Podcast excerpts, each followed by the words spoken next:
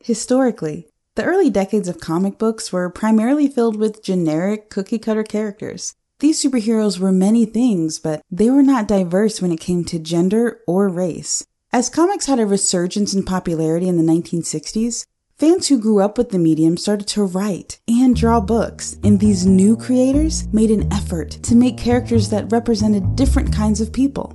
One of the most significant characters that grew out of this movement is Storm, an African woman who has the power to control weather. You're listening to Remarkable Receptions, a podcast about popular and critical responses to African American novels.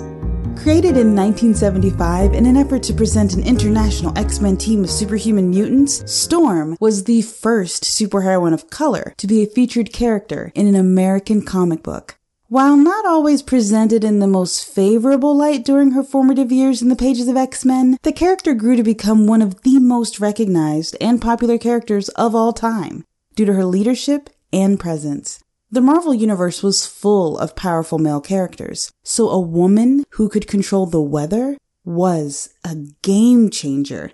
The evolution of Storm was a vital part of the X Men storylines, the best selling comic in the world. Storm was reinvented after losing her powers and, remarkably, became even more popular without them. As a hand to hand combatant, Storm assumed leadership of the X Men team and took on a new iconic look with a mohawk. In turn, she became the most popular black character in all of comics at the time. As X Men's popularity transitioned into other mediums, Storm has represented black female characters in film, animation, video games, and action figures. Storm also shattered other comic stereotypes as she starred in her own monthly solo comics, something that is rare for women of color in mainstream comics. The biggest realization of Storm's popularity and significance historically as a character may have come when fans and writers realized she was Marvel's answer to Wonder Woman. And she defeated the Amazon in an intercompany crossover. With a powerful presence and long standing popularity as a black female character, Storm has received a remarkable reception. This episode was written by Stephyn Phillips. The episode was edited by Elizabeth Callie and me, Howard Rambsy.